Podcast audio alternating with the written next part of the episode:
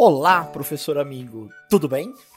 Professor Tiago Mariano, especialista em tecnologia e inovação educacional, construindo mais um podcast para que possamos refletir sobre a educação.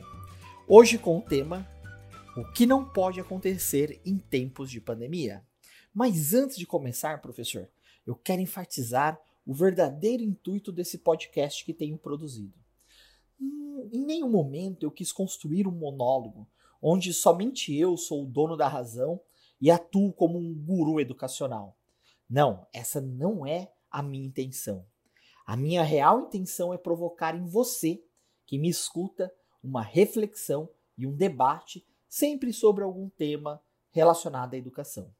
Por isso, caso você que está me ouvindo queira contribuir com esse diálogo e essa construção, você pode me enviar seus comentários ou até mesmo o seu áudio através das minhas redes sociais, do meu WhatsApp, do meu Telegram, para que assim possamos debater o, o tema e construir um diálogo de diversas soluções para os nossos desafios.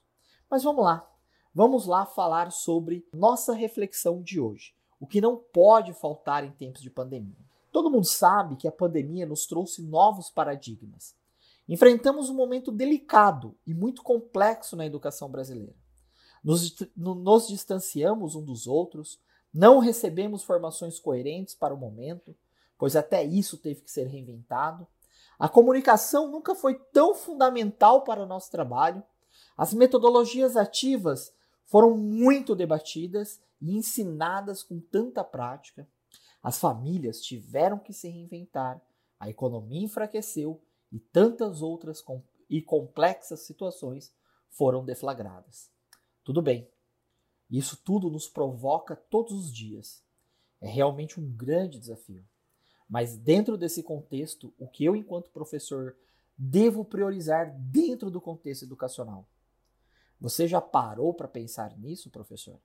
O que nós, enquanto professores, devemos priorizar dentro do contexto educacional? Sabe, professor, eu sempre gosto de criar podcasts com as minhas experiências. Eu acredito muito que isso sempre enriquece o nosso trabalho.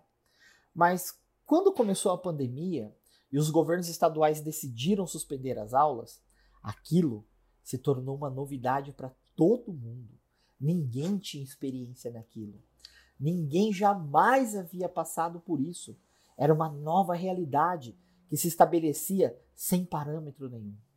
E eu, naquele momento, estava na linha de frente de uma dessas secretarias, a Secretaria do Estado do Paraná.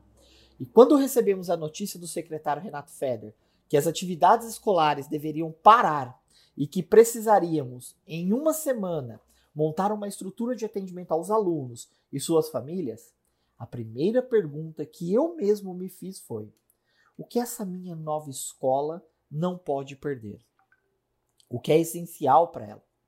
O que não pode deixar de existir para que as escolas, comunidades e alunos não percam a sua identidade.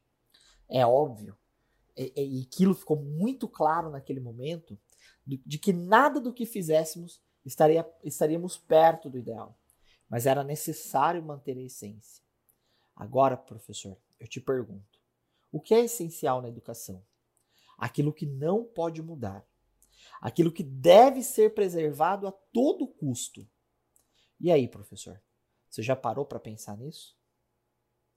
Naquele momento, eu cheguei à seguinte conclusão: qualquer coisa poderia mudar. Tudo. A metodologia, a tarefa, a prova, o uniforme, a cadeira, exceto uma coisa. Algo que traz a identidade da escola, da comunidade, até mesmo das nossas vidas. Sabe o que é isso? O relacionamento entre pessoas, entre professores e alunos, entre alunos e alunos, e entre escola e comunidade. O relacionamento entre professores e aluno é essencial para que ninguém perca sua identidade, nem o professor, nem o aluno. Em algum momento, tudo voltará ao normal, ou seja, ao novo normal. Mas essas relações não podem perder a sua identidade, pois nascemos e vivemos em comunidade. Um depende do outro. E caso isso ocorra, caso nós percamos a nossa identidade, o retorno dos alunos à escola ou seu engajamento na nova rotina imposta, principalmente com os mais novos, será muito mais difícil. Imagine uma criança se ela perder a sua intimidade com a professora, com o professor. Como será o retorno dessa criança para a escola? Ou como será recuperar a aprendizagem desse aluno, que nesse momento é óbvio que acontece de uma forma muito menos intensa.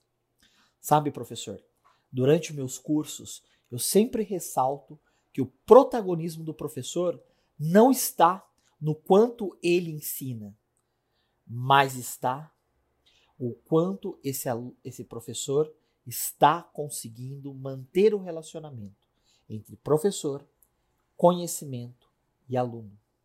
Por isso eu sempre insisto que pequenas ações, mas que demonstrem que o professor continua sendo o protagonista, é a resposta para a reconstrução dessa nova escola que vamos precisar para um período longo da nossa história recente.